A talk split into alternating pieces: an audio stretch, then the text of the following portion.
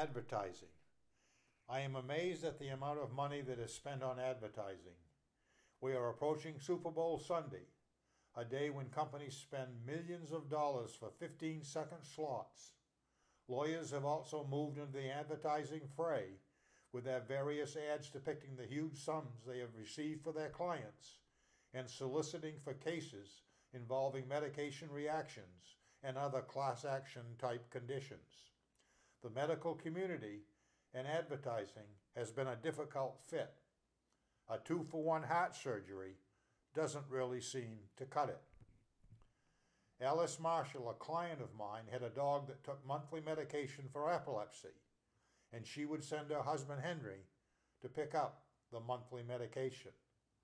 One day she called for a refill, and as I thought how time consuming her calls could be, I informed her the medication had a price increase of $10. In came Henry with the extra 10 to get the medication. When he left, I passed him the $10 and said, Go have a beer on me. A smile came over Henry's face, and away he went, acting like a kid in the candy store, saying, See you next month.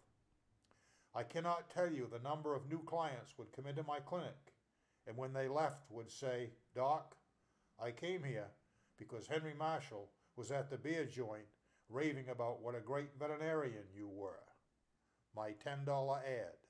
And that's your animal answer.